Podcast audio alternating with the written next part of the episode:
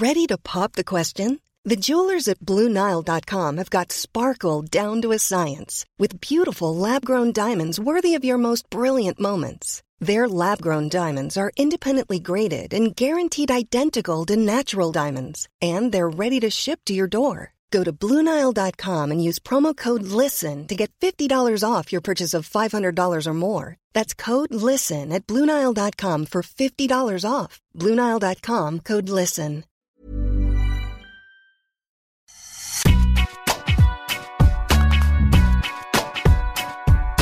Salut à tous, bienvenue dans Tip Impact, votre podcast qui parle tennis tous les jours pendant la quinzaine de Roland Garros ou qui a parlé tennis pendant 15 jours. Pendant toute la durée du tournoi, vous avez pu retrouver les débriefs de nos spécialistes d'Eurosport.fr pour vivre au mieux ce tournoi. Et bah ce dimanche, pas d'exception. Je suis aux côtés de Bertrand Millard et Arnaud Di Pasquale pour débriefer cette finale. Comment ça va, messieurs? Salut Seb, salut Bertie. Comment ça va? Salut. Ben, ça va très bien. Avec euh, Novak Djokovic, je suis en train de poser là avec euh, tout le monde. Il pose avec les ramasseurs, il pose avec les personnes de l'entretien. Il n'a pas, encore fini ses obligations alors que ça fait un petit moment que la finale est terminée. Et oui, donc vous avez compris qu'au menu de ce dimanche, nous allons parler en large et en travers de ce titre de Novak Djokovic avec une ribambelle de chiffres tous aussi impressionnants les uns que les autres. On va essayer de disséquer ce troisième Roland Garros et ce 23e titre du Grand Chelem.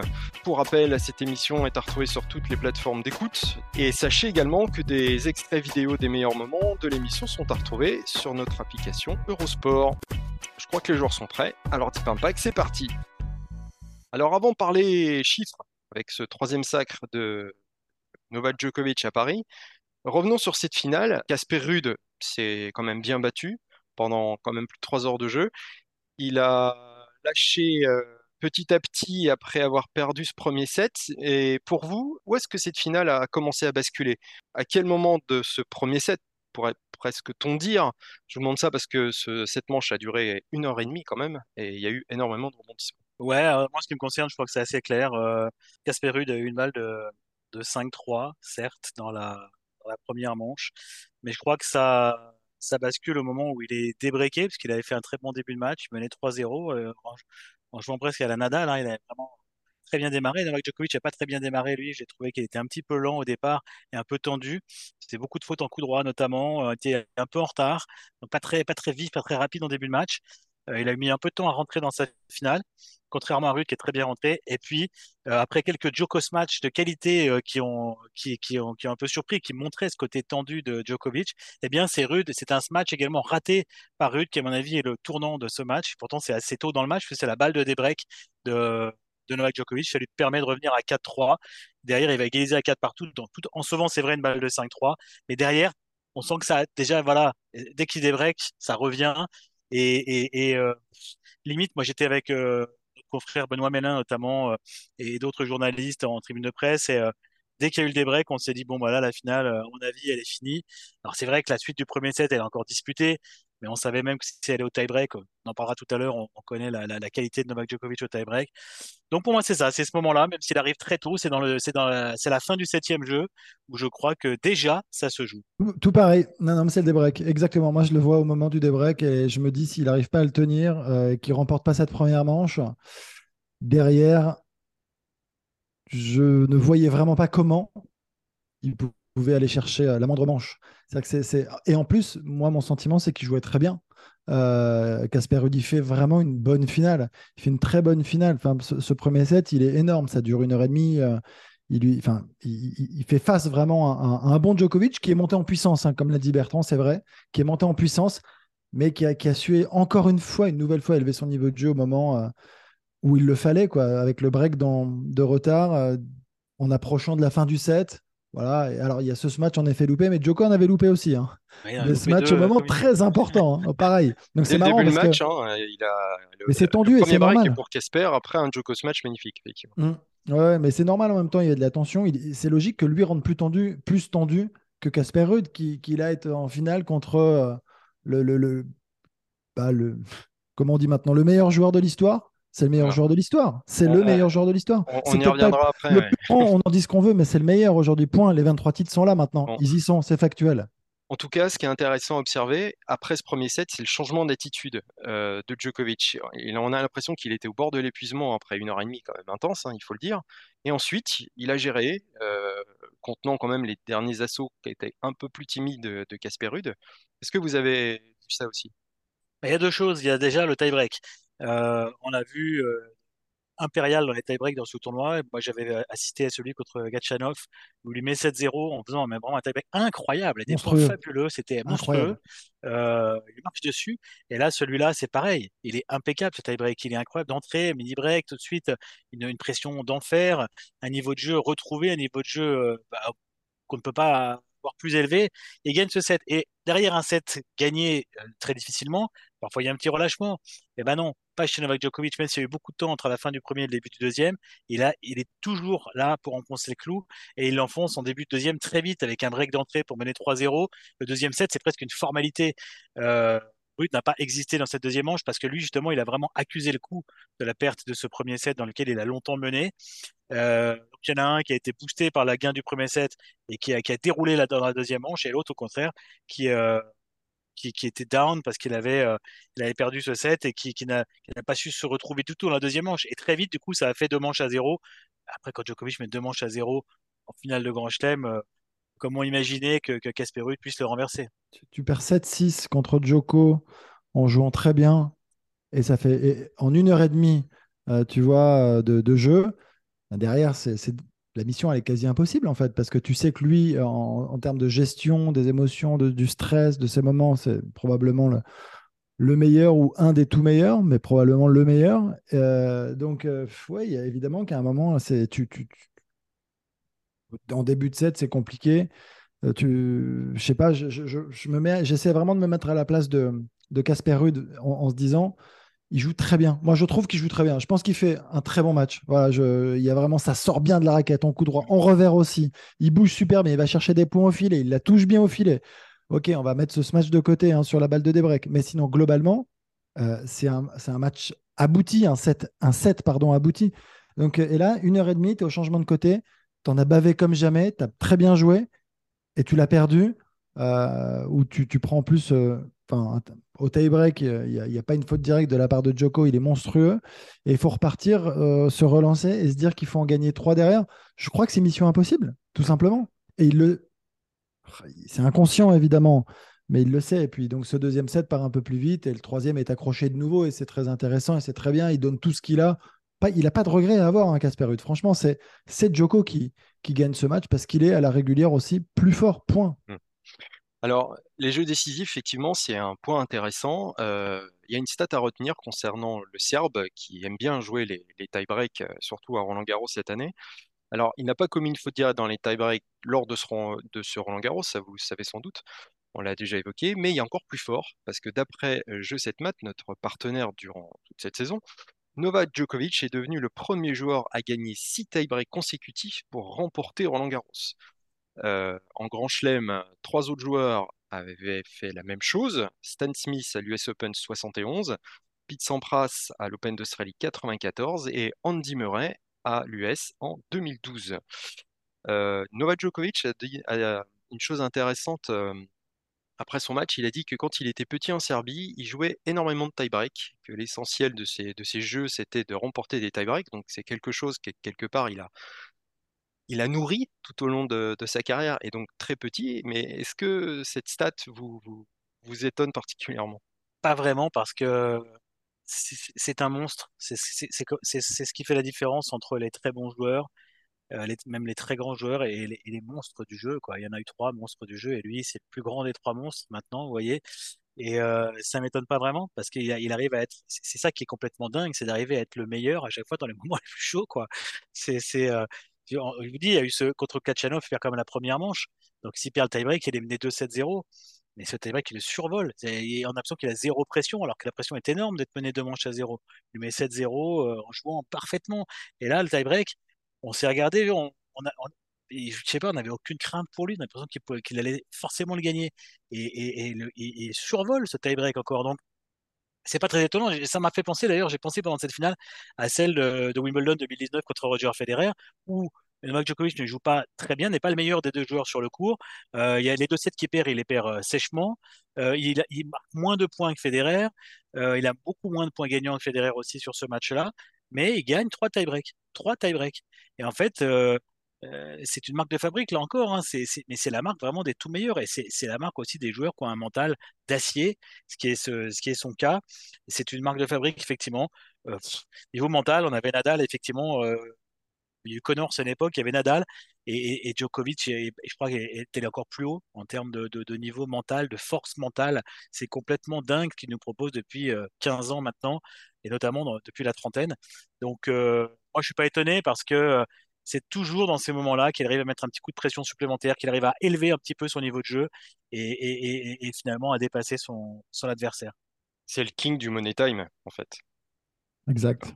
Non, mais c'est bah, là, je vais paraphraser, donc euh, franchement, je ne vais pas repartir dans, dans une logorée qui, qui m'est propre. Hein. Mais, euh, mais non, non, mais vraiment, je, oui, voilà, c'est le champion du Money Time. Exactement. C'est le gars qui, par excellence, est capable au moment les plus importants d'être hermétique à tout ce qui se passe, à rentrer, à rentrer dans sa bulle, à n'être atteint par rien du tout. Euh, focus sur le point, le moment présent et uniquement ça avec son meilleur tennis qui rejaillit à chaque fois. Voilà, mais. comment c'est possible, Arnaud ça, Mais ça, franchement, je pense que euh, c'est possible. Tu vois, tu as, évoqué Federer et Nadal, ils sont les seuls à réussir à, ce point, à, se, à, se, fermer un petit peu à tout ce qui peut se passer autour. Il y a un côté presque un peu robotique hein, dans, dans, dans, le process en fait pour arriver là, mais, mais, mais pourtant c'est ce qui marche hein, probablement. Mais ça se travaille quand même, ça se travaille, je pense, à, l'entraînement tout le temps. Euh, euh, je pense que dès le plus jeune âge, enfin c'est ceux qui sont les plus rigoureux, sérieux, euh, ambitieux, déterminés. Tu vois, je pense que c'est aussi une rigueur tout simplement que tu t'imposes et ça se travaille. et il y en a souvent qui disent à l'entraînement tu peux le travailler. Après évidemment c'est le, le, stress et la tension et puis là après il y a l'expérience en plus. Donc c'est à passer 30 ans, 35 ans en plus, là, je pense que ces moments-là, tu les gères encore mieux avec autant de, matchs, de victoires derrière toi.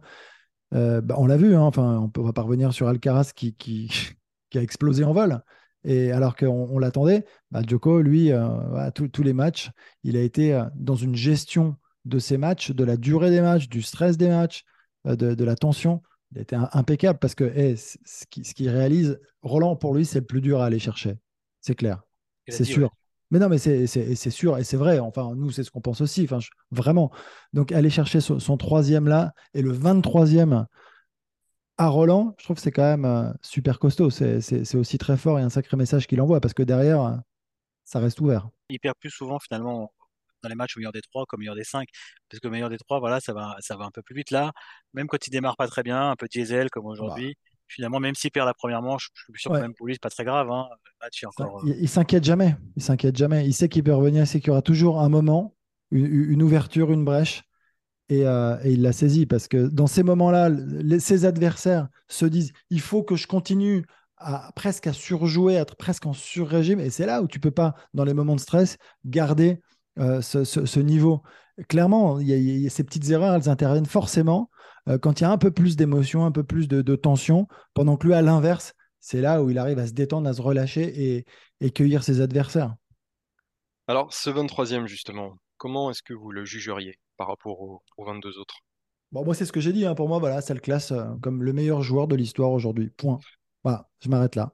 Alors au moment où il est en train de poser avec sa femme et ses enfants, c'est très mignon d'ailleurs sur le cours. C'est des images que, vous verrez certainement bientôt tous. Euh, et j'ai le privilège de voir en premier là sur le central. Euh, c'est, il a fait comme à Wimbledon l'année dernière. Aujourd'hui, Federer a arrêté et Nadal euh, va être absent encore pendant longtemps. Et s'il veut revenir, donc si maintenant être dans la course de l'eau, il faut qu'il en gagne encore au moins un, sachant que d'ici là, Djokovic peut en gagner d'autres. Et euh, ce serait pour Rafael Nadal maintenant, on le sait, c'est quand même quasiment plus que sur terre battue. Ça veut dire qu'il gagnerait à 38 ans ici l'année prochaine. Et ça paraît malheureusement, même pour les fans de Nadal les plus ultimes, peut-être quand même euh, compliqué à imaginer parce qu'il a très, il joue moins en moins. Il n'a pas fait une grosse saison l'année dernière non plus, avec déjà beaucoup de blessures. Là, il a quasiment, il n'a pas joué depuis l'Australie, donc ça fait beaucoup. Euh, donc là, on a l'impression qu'il a peut-être fait le break définitif. C'est comme dans un match de tennis, c'est peut-être le, double break, tu vois, le break de secours. Là, c'est peut-être euh, même s'il a qu'une qu'une longueur d'avance sur Nadal. Et puis il y a un autre chiffre aujourd'hui qui est très important, très très important. Et là, il n'est plus rattrapable selon moi. C'est qu'il a gagné maintenant chaque Grand Chelem au moins trois fois, au moins trois fois chaque Grand Chelem. Et pour le rattraper, Nadal devrait gagner encore un Open d'Australie et un Wimbledon. C'est hallucinant. Il n'a pas été le premier à tous les gagner deux fois. Et maintenant, il les a tous gagnés deux, il avait tous gagné deux fois comme Nadal. Mais là, maintenant, il a tous gagné trois fois. Et ça, c'est insensé, c'est hallucinant. Et je pense que là, il ne peut pas être rattrapé là-dessus, ce qui donc met ce, ce titre-là au-dessus, je, je pense encore au-dessus des autres. Lui, il a déclaré que dans son top 3, il y avait l'Open d'Australie 2008, le, premier, qu'il a gagné face à Joey Tsonga. Son premier Wimbledon aussi, parce que c'était un titre qui, après lequel il courait depuis, depuis toujours. depuis qu'il C'était son rêve d'enfant aussi. voilà, c'était en, en, 2011. Et puis bien sûr, celui-ci qu'il fait passer devant Rafael Nadal euh, en termes de, de, de record. Un record en grand chelem chez les hommes, désormais, mais pas absolu car c'est Margaret Court-Smith qui détient toujours le record avec 24 titres du Grand Chelem. Et ce qui est drôle, euh, après je vous donne la parole, c'est que ça fait 50 ans euh, que l'Australienne a remporté son dernier titre du Grand Chelem en individuel, c'était à l'US Open 73. Voilà, elle avait 31 ans, lui il en a 36 et pourtant on a l'impression qu'il en a encore mais plein sous le pied. Alors déjà, euh, Margaret Court, il y a beaucoup de titres qui sont hors Air Open. Euh, ensuite, c'est difficile de comparer le tennis féminin et le tennis masculin, mais euh, le record absolu, il a quand même, je pense qu'il a de, bonnes chances effectivement d'aller le chercher. Déjà à Wimbledon, je ne lui vois pas d'adversaire euh, à sa taille. juste un truc, il y a un record qui ne battra pas, le seul, je crois, hein, c'est celui de Nadal ici, évidemment, 14 titres, moins de jouer jusqu'à plus de 50 ans. celui-là, il ne le battra pas. En revanche, à Wimbledon, et ça, c'est quand même insensé, il peut devenir recordman absolu. Il est à une longueur de Roger Federer. S'il gagne cette année l'égal Federer, sachant qu'il est, euh, encore une fois, assez intouchable sur gazon depuis un moment. C'est un record qui peut viser. Mais euh, moi, je le verrais bien enchaîner avec le 24e dans la foulée. Je vous dis, à Wimbledon, je ne lui vois pas d'adversaire euh, à sa taille capable de le battre. À moins qu'il se blesse ou à moins d'une surprise énorme, mais voilà. Donc, et donc, on pourrait avoir aussi cette femme de nouveau, peut-être, jouer pour le Grand Chelem calendaire à l'US Open. C'est un peu de la fiction, mais pas tant que ça. Donc, donc oui, alors, le record absolu, cette année, peut-être pas. Il va peut-être quand même pas faire le grand chelem. Mais. Bah, tu viens de dire l'inverse. Non, j'ai dit, j'ai dit pas forcément cette année. J'ai dit ah, qu'il allait l'égaler, certainement, je pense, parce qu'il va gagner Wimbledon. Je pense qu'il aura du mal peut-être à, gagner les quatre. Mais l'année prochaine, il a encore, quand on voit le niveau physique qu'il a, je pense que c'est dans ses cordes. Et de toute façon, euh, euh, le but pour lui, c'est de, de, battre quasiment tous les records qui existent. Donc je vous dis, à part, à part celui de Nadal à Roland Garros, qui est absolument intouchable, euh, il y a encore quelques-uns qui peuvent, à mon avis, aller chercher. Et le record absolu, je pense qu'il peut largement aller chercher. Arnaud, tu, évoquais euh, la course du GO tout à l'heure. Ce titre, pour toi, mais définitivement fort débat? Ou est-ce qu'on est passé au-delà de cette question maintenant? Euh, Non, mais en fait, c'est pour ça que sur les mots, en fait, c'est important. C'est-à-dire qu'il y en a qui vont penser que le plus grand, c'est Federer, il y en a qui vont penser que le plus grand, c'est Nadal, il y en a qui vont penser que le plus grand, c'est c'est Joko. Mais le meilleur, et c'est la différence, c'est Joko. Parce que quand on parle du meilleur joueur, c'est celui qui a remporté le plus de titres de Grand Chelem. Je pense que c'est là où, j'insiste. Après, euh, chacun euh, choisit euh, celui avec lequel il a le plus vibré. C'est comme ça. Et celui qui. Non, mais c'est de l'émotion, c'est le sport. Mmh, ça appartient à tout, à, chaque, à tout un chacun, justement, de choisir. Mais sur les résultats, on ne peut pas lui enlever ça. 23, il est devant. Et la question, c'est de savoir s'il y en aura plus. Oui, il y en aura plus. Bien sûr qu'il y en aura plus. Parce que il est, comme tu le dis, euh, Seb, il en a sous le pied. Là, quand tu le vois physiquement, il est au top. Et, ce premier set d'une heure et demie, évidemment, qu'il est douloureux, mais pour les deux. Et d'ailleurs, c'est lui qui d'ailleurs réagit euh, mieux derrière parce qu'il y a le gain de la première manche, parce qu'il euh, gère mieux encore ces, ces moments-là. Mais sur gazon, Bertrand l'a dit, bah, c'est vrai que c'est en qualité de retour, de déplacement il a montré que c'était probablement le meilleur sur cette surface ces dernières années, donc depuis euh, la fin de la domination fédéraire. Donc euh, il y a quand même de bonnes chances qu'il arrive à remporter. Après, la question, c'est de savoir si ce 23e, à un moment, quand tu atteins de tels objectifs, il peut y avoir aussi une sorte d'effondrement derrière, mmh, de difficulté. Voilà, c'est le seul truc, mais j'y crois pas. Là, quand je le dis, je dis juste que ça peut arriver. Euh, on en a vu d'autres. À un moment donné, atteindre un objectif qui est si élevé qu'une fois que tu y arrives, tu le vois c'est une sorte de décompression. Tu penses? Non, mais c'est arrivé. Il a quand même eu des périodes de moins bien. C'est arrivé. il a gagné Roland Garros pour la première fois. Exactement. en 2016, même, hein, juste après. Euh, et donc après, il est moins bien. C'est ce que je dis. Donc après, donc c'est pour ça que je, ça, peut arriver. Mais je crois qu'au contraire, genre, je, euh, Bertrand parlait du, du, break et du double break. Je crois qu'au contraire, ce qu'il va vouloir, c'est en profiter au contraire pour, pour justement essayer d'aller continuer bah voilà, cette ascension et, peut-être battre des records et pourquoi pas en effet aller chercher ce grand chelem calendaire. Évidemment, en tout cas dans, dans, son esprit, rien n'est impossible, au contraire, et c'est ce qui est génial et c'est pour ça qu'on va, on va suivre ça très près et que c'est très excitant. Est-ce que c'est pas ça justement qui pourrait le faire définitivement basculer en tant que GOAT absolu, c'est de faire ce grand chelem calendaire quand même, ce que ni Federer ni Nadal n'ont réussi à faire derrière? Bah, oui, mais là, je crois que, Arnaud a raison les chiffres parlent d'eux-mêmes. Il est déjà là. Il est déjà, il a, il a, il a le record. Il, il, a, il, a, il a le record face à Nadal. Enfin, il a plus de victoires euh, que de défaites contre Nadal. Idem contre Federer. Il a le record de Masters 1000 et un record de Grand Chelem. Il a gagné aussi en il a gagné numéro 1. Et il, est, il est au Masters, il, a, il est égalité avec Federer, me semble-t-il. Euh, et il est euh, maintenant à trois grands à trois victoires minimum dans chaque Grand Chelem. C'est déjà, hein, c'est déjà le plus grand hein, dans, dans, les chiffres. Donc, euh, un grand chelem calendaire, ce serait extraordinaire. Maintenant, attention, n'allons pas trop vite. Encore une fois, on a vu que la dernière fois à l'US Open, ça avait été trop lourd à porter euh, sur le plan mental, mais c'était aussi aller chercher le 21e à l'époque. Hein, ils étaient encore à 20-20-20. Donc euh, là, il est devant. Donc là, il y, aura peut-être il y aura moins ce poids-là, ce poids d'être devant au niveau du nombre de grands chelems. Mais égaler Rod Lever, là, ça fait quand même quelque chose comme ça fait 54 ans que ça n'a pas été réalisé. Mmh. en tout cas, Djokovic lui a dit qu'il se sentait toujours très bien physiquement, qu'il joue pour gagner au moins Wimbledon encore une fois. Donc, euh, effectivement, c'est aussi coché dans sa, dans sa liste, hein, dans, dans, sa ah to-do à faire d'ici la fin de l'année, qui va arriver euh, très bientôt et qu'il est motivé toujours pour faire l'histoire de ce sport. Mais ça, est-ce qu'il a encore besoin de le dire On a tous compris que sa carrière n'était pas encore finie et qu'effectivement, il pouvait aller à 24, 25, non, mais c'est difficile, mais là, il a au moins, enfin, je sais pas, quand on le voit comme ça physiquement, avant de commencer à décliner, il a au moins deux belles années devant lui quand même. Enfin, j'ai l'impression, il peut y avoir des petits pépins, des petits trucs, mais globalement, il semble encore très frais. Il fait tout pour rester le plus athlétique possible, et ça marche, la preuve. Donc, euh, ça veut dire qu'il a ouais, 6, 8 grands chelems à jouer encore, assurément. Alors après, attention, parce que lui va prendre quand même euh, des années en plus, et puis Alcaraz euh, et les mmh. autres, Runeux, etc., vont arriver un peu plus à maturité, 21, 22, 23 ans. Enfin, à un moment donné, euh, évidemment, ça va être de plus en plus dur. Parce que physiquement, il a souffert quand même.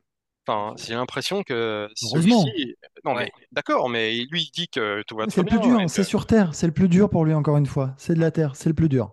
Vraiment, c'est pas pareil. Contre Alcaraz, je pense qu'il était vraiment en souffrance à la fin du deuxième effectivement, mais l'histoire a montré que c'est celui de 36 ans qui était le plus costaud physiquement, puisque celui de 20 ans a crampé euh, au début du troisième set. Donc, euh, euh, il a tellement imposé nerveusement au début, au début de match à, son adversaire que c'est celui-ci qui a craqué. Et voilà, c'est de ses forces rentrer dans la tête des, adversaires pour peut-être parfois les faire soit dégoupiller, soit faire qu'ils soient tellement nerveux qu'ils vont, vont physique. Donc là, pour l'instant, physiquement, moi, c'est, je trouve ça impressionnant. À hein, 36 ans, euh, mais il a une éthique de, vie, une hygiène de vie impeccable. Hein. Il, a dit de 8h30 par, euh, par nuit. Il a une diététique, euh, il pèse absolument tout ce qu'il mange. Enfin, tout est, tout est, c'est vraiment au gramme près, etc. Tout est millimétré. Il pourrait pas être, il pourrait pas être à ce niveau-là physique. oui, si, si, quelque chose était laissé au hasard. Eh bien, écoutez, c'est le mot de la fin on va refermer euh, doucement cette, euh, cette page Roland Garros avec euh, cet épisode de Deep Impact. Merci. Non, j'ai dit sniff. Je suis triste. c'est peut-être la fin de la quinzaine de Roland Garros, mais c'est pas la fin du podcast Deep Impact. Ah. on va revenir dès mardi pour revenir sur, sur cette quinzaine. C'est aussi l'occasion de remercier tous ceux qui ont permis de faire ce podcast tous les jours. Adrien Yo qui a présenté l'émission avec moi, Bertrand, Laurent Verne et Maxime Battistella, hein, fidèles parmi les fidèles tout au long de l'année, et nos confrères passionnés comme nous qui nous ont rejoints pour l'événement, Cyril Morin, Christophe Godot et Martin Mosnier, sans oublier Constance du compte Je sais tes qui nous a servi des stats tout au long du tournoi, et bien sûr toi Arnaud, sans qui cette émission ne serait pas. Le nom, le nom de l'émission ne serait pas. Oui, c'est vrai. Milliard Impact. Euh, non, non, l'émission ne serait pas, monsieur. Monsieur Milliard. Euh, c'est aussi l'occasion de remercier euh, tous les auditeurs, les internautes qui nous ont suivis et découverts aussi pour certains. Merci en tout cas pour vos messages et votre soutien. On se retrouvera donc mardi pour une nouvelle émission. Vous pouvez quand même suivre encore toute l'actu sur notre application Eurosport. Si la portez-vous bien. Et puis bah, à bientôt, messieurs. Ciao, ciao. Rendez-vous pour le gazon bientôt sur Eurosport. Ciao. Salut. Ciao.